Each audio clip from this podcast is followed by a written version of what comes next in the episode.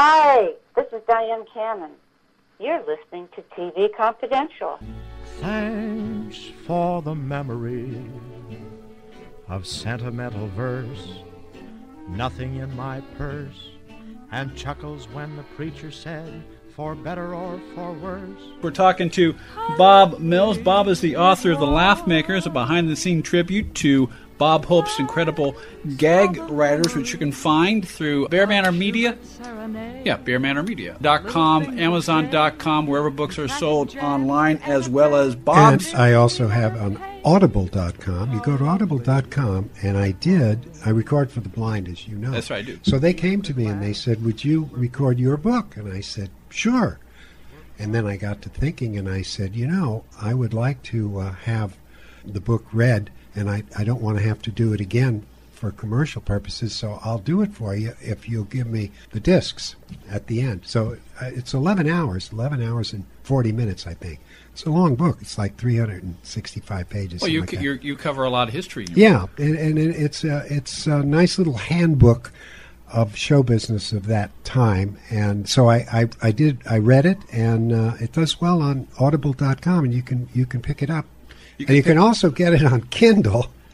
Get this for two two dollars and ninety nine cents. That's a bargain. Just download the thing on Kindle and put it on your uh, your device, whatever you've got, to read uh, books like that. And uh, so it's. It, I've got all the bases covered, Ed. And I guess the only base we, we haven't mentioned is, is Bob's Bob Mills' own website, which is Laughs Illustrated yeah, I, what that what that one is. People ask me, you know, do writers uh, ever really retire? And I say, no, you can't because you uh, become inured to thinking in a certain way, and writing for people like Bob Hope, who was a topical monologist, we were always writing uh, for his stage act in between the mm-hmm. television shows. So every single day you'd open the paper and the first thing you'd think about, what can I write about today?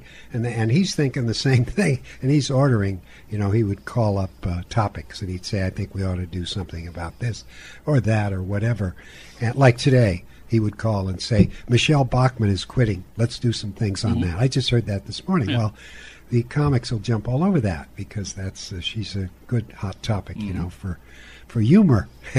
and he was not afraid to he, he was he was not afraid to comment on what was going on politically. That's right. That's right. And and he did it in a way that uh, did not really uh, mark him as uh, being right or left or anything. It, he was going for the laugh every single time. So we were a non-denominational writing uh, staff that uh, you could just about write about anybody, even people that he liked real well. If you came up with a with a solid joke, uh, that's what he wanted, and that's what he craved was that laugh. So when I stopped uh, actually doing work for Bob Hope, I was still thinking that way. So I started a, a blog, and I've been doing it for years. And I just started this one called Laughs Illustrated because it's got photos with each with each item and uh, just a little more visual and uh, it's easy to find. Does Laughs Illustrated. Uh, yeah, I, I, I, think I'm going to put that in. the first one will be Ed Robertson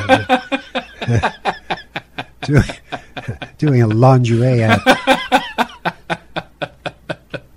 But that's laughsillustrated.blogspot.com. Laughsillustrated.blogspot. And, uh, and it's daily. And uh, then if you just want it on the weekends, there's a weekend edition too. You can get it by email every day.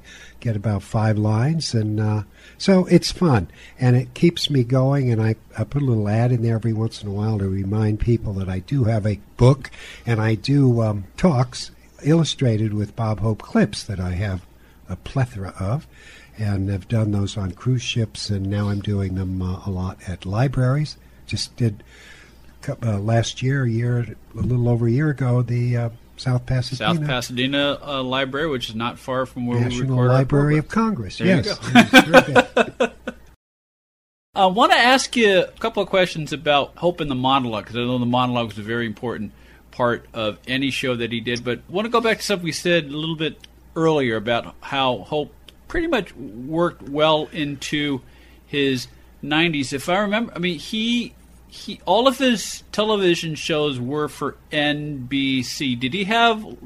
Do you, that, that you know of, did he have like an exclusive lifetime contract with NBC? Well, that's the way it turned out. He just started in radio on NBC, and he became a big star for them. And uh, then when they switched over to television, he had appeared on various shows, and he had ideas about what the studio should look like. So they, they moved the studio from down uh, in Hollywood and Vine. It used to be at Hollywood and Vine, and moved it over to Burbank. He pretty much designed the Burbank uh, television studios there, where Johnny Carson was done all those years, and it was his idea to bank the seats so that the audience could see over the tops of the equipment because theater theaters aren't made for uh, viewing television mm-hmm. shows being shot. There's a lot of lights and stuff with stands and everything, and uh, so Bob wanted the audience to see what was going on because a lot of his stuff was visual. a good example of that, we, we did a special in um, uh, Australia, opening the Perth Entertainment Center in 1978. Is that the one with Barbara Eden yes. and Florence Henderson? Florence Henderson. Yeah. We took them down there. Their shows were in their first run then, so boy, the people were just yeah. so excited to. And he was so mad. He says, "God, they're getting more fans chasing them than I am." you know, but it was great. We loved. Yeah, well, nobody wanted to see Bob Hope's navel. Yeah, that's right. but we, we were in this big uh, this big auditorium that had 8,300 seats. Well, that's like the Superdome mm-hmm. almost, you know, it's big. So, and you're doing a sketch, you got to be able to see. So, we did a sketch where they put the microphones on long fishing poles, like surf rods, mm-hmm. big long surf rods with the microphone at the end, so that we could stick them up there and the guests could speak and the, and the audience could still see very well. And, and then we had cameras stationed at seven different positions all around the uh, auditorium. So you didn't have cameras moving and a lot of dolly shots and things like that, but we had a lot of coverage. And it worked out well because, uh, and I, I, could see uh, always his, his primary thought was the audience has to see to get the joke, and they have to see you at all times because his delivery of the joke is very important. Plus, they should never see anything in advance. So it was funny. He would rehearse his monologue to make sure that uh, Barney, the cue card man, was the right distance from mm-hmm. him on an easel.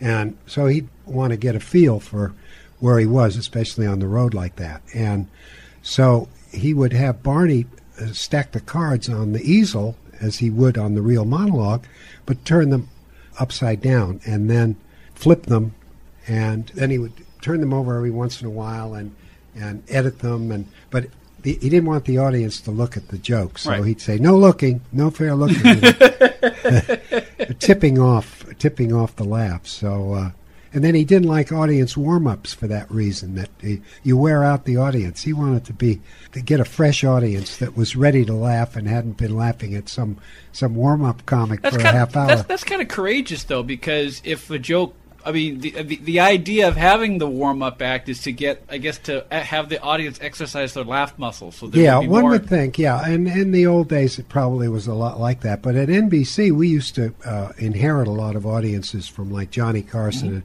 other shows. They did Hollywood Squares there, so uh, a lot of times uh, they would have been laughed out by, by the time. so he never had an audience warm up guy, and it would take us a while sometimes to set up at the studio. So I said to him one time, I said, You know, that audience has been sitting there for an hour, and, and they're waiting for you to come out. And you may not be out for an hour or so, and then he would come out and you know chat with them and mm-hmm. stuff. I said, in the meantime, why don't we show them on the studio monitors some of the sketches that we've already shot? Because it was shot over three or four days, mm-hmm. and we would have had uh, stuff in the can already. Maybe not edited the way it would air, but enough that they could uh, see what what we taped. And so we started doing that, and then the audience uh, was ready to laugh. By the time he came out, they'd already seen a couple of sketches, and they got a feel for the show and the other guests that we had on and that sort of thing. So that was something that he did for the rest of his time when he was there and showing those. And then I think a lot of shows do that now to keep the audience from just having to stare at guys moving lights and fixing the set. We're talking to Bob Mills. Bob spent more than two decades as a comedy writer in network television, including 15 years as a staff writer for Bob Hope. We'll take a quick time out, then we'll continue our conversation with Bob Mills here on TV Confidential.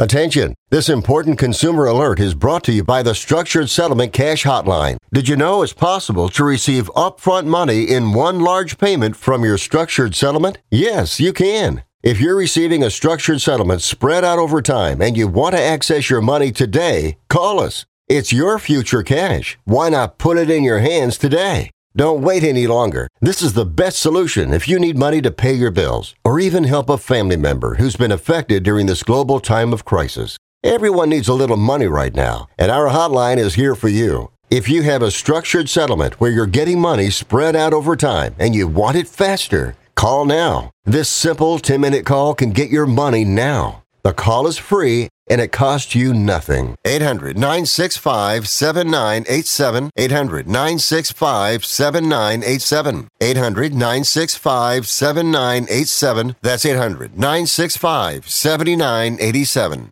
Be part of our conversation. If you like what you hear, have thoughts on this week's program, or have an idea for a future edition of TV Confidential, we'd love to hear from you.